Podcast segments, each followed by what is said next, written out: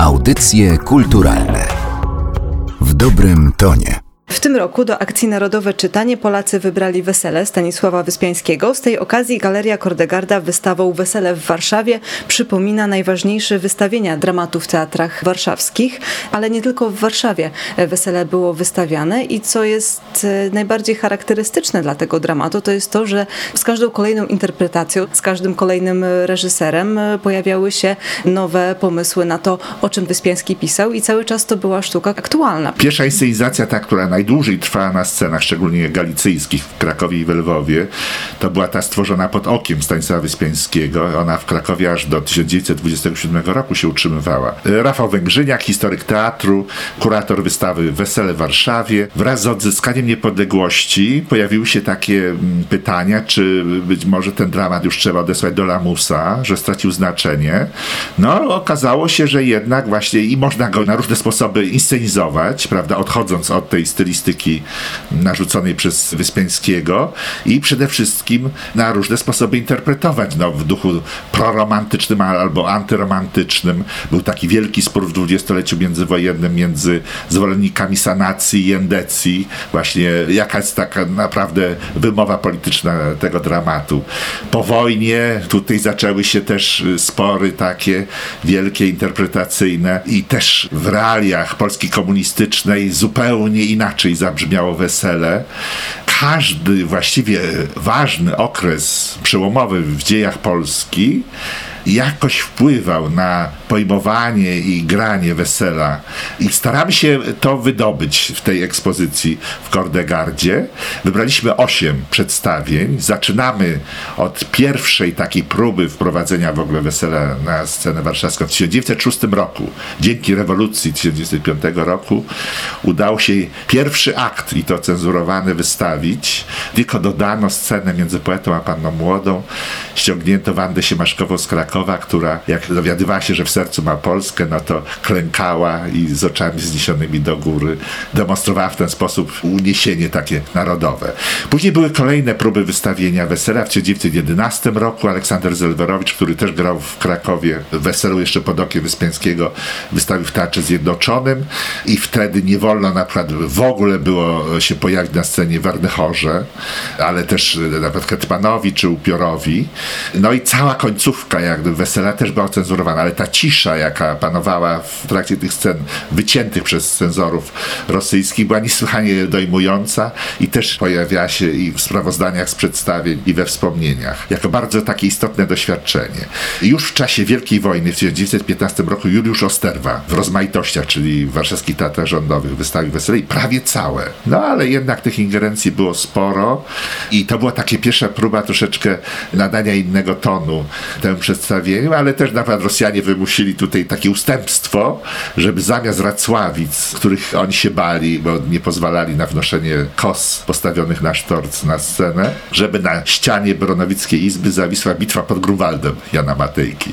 No i teatr jak gdyby poszedł na ten kompromis, no, żeby jak gdyby uzyskać więcej tekstu. Później dwudziestolecie międzywojenne, dwie takie inscenizacje wybraliśmy w Teatrze Polskim Aleksandra Zlewerowicza w Szopce, która zbulwersowała publiczność, zdjęta została po paru przedstawieniach już z afisza. No i z 1932 roku przedstawienie Ludwika Solskiego w Teatrze Narodowym, które było istotnym elementem obchodów ćwierćwiecza śmierci Wyspiańskiego i takiego nobilitowania go na rolę proroka Józefa Piłsudskiego i w ogóle czynu legionowego. I później mamy przedstawienia już powojenne, pierwsze w Pałacu Kultury i Nauki imienia Józefa Stalina, taka próba zracjonalizowania wesela i nadania mu charakteru antyromantycznego. Później mamy przedstawienie z 1963 roku Adama Hanuszkiewicza w Teatrze Powszechnym w Szopce. I to było przedstawienie do tego stopnia antyromantyczne, że w epilogu jak chochoł grany przez Wojciecha Siemiona natrząsał się z Jaśka, to śmiech się rozlegał na widowni co było całkowitym jak gdyby odwróceniem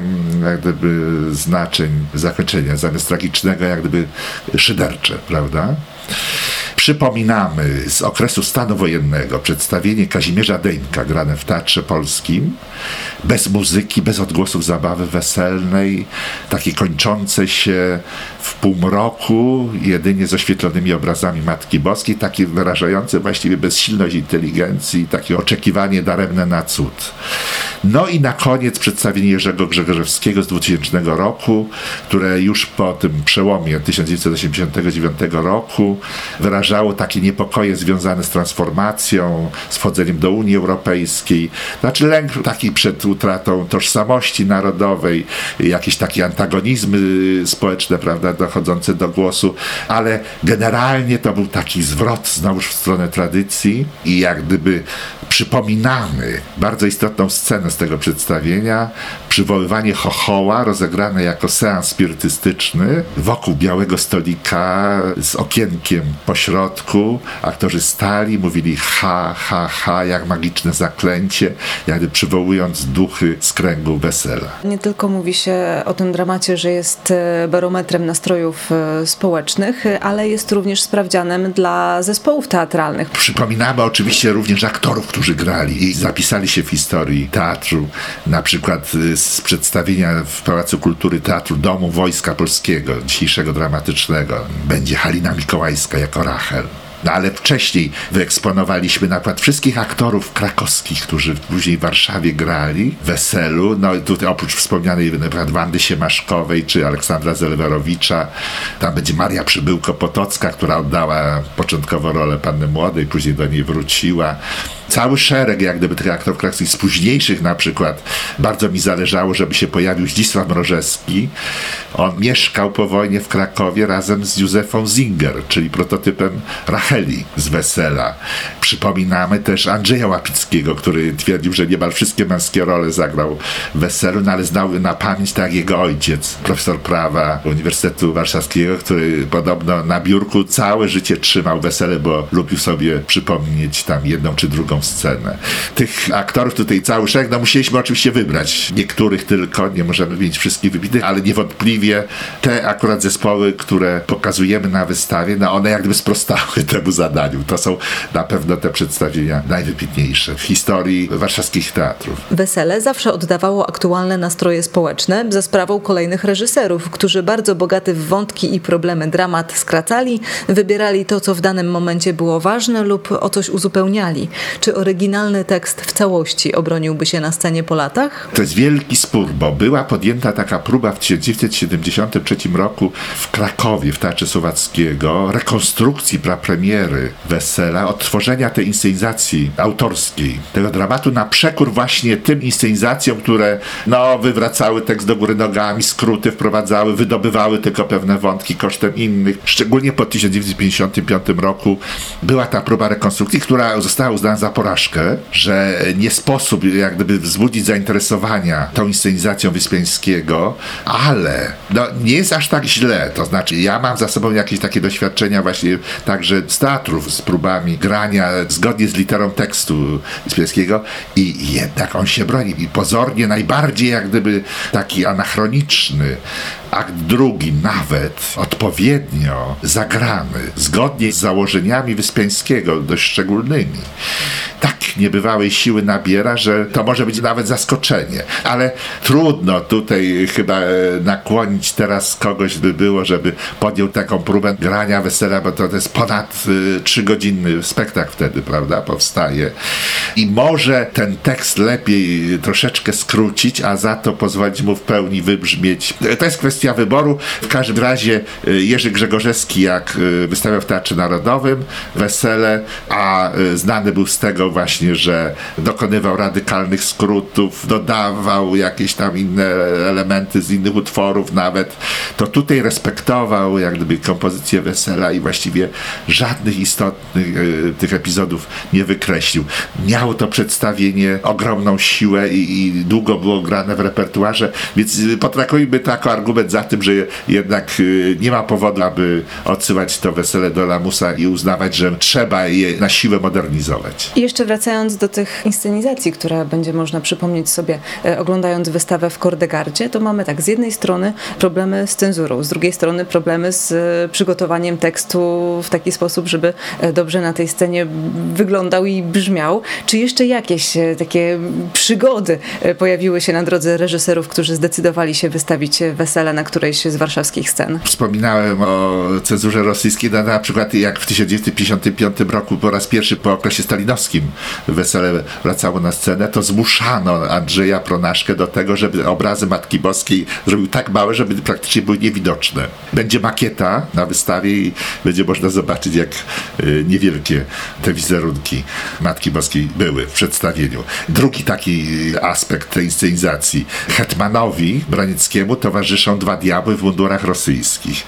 I tutaj też nie zgodzono się na to, żeby w pałacu Stalina te rosyjskie diabły jak gdyby pojawiły się na scenie i Andrzej Pronaszko musiał zmienić tą asystę Hetmana na taką polską, rodzimą. Dwóch szlachciców z podgolonymi głowami w kontuszach no, dręczyło Hetmana.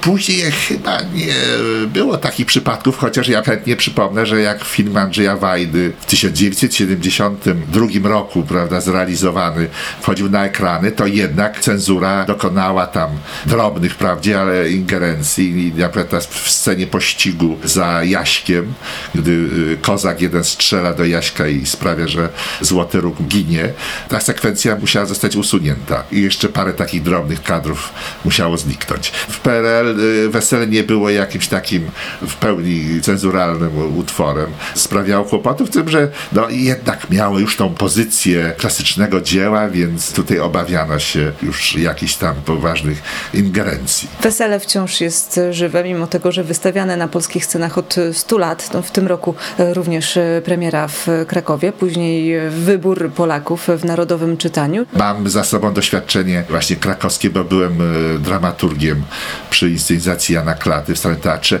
i też no, przystępowaliśmy do pracy, różne były wątpliwości, natomiast reakcje widowni przeszły wszelkie oczekiwania i bezdyskusyjnie jak gdyby ten spektakl Jana Klaty udowodnił, że ten ładunek emocji zawarty w weselu jest tak silny, że jak jeszcze okoliczności tutaj towarzyszące przedstawieniu jak gdyby nadają jakichś dodatkowych znaczeń temu utworowi, no to on wybrzmiewa.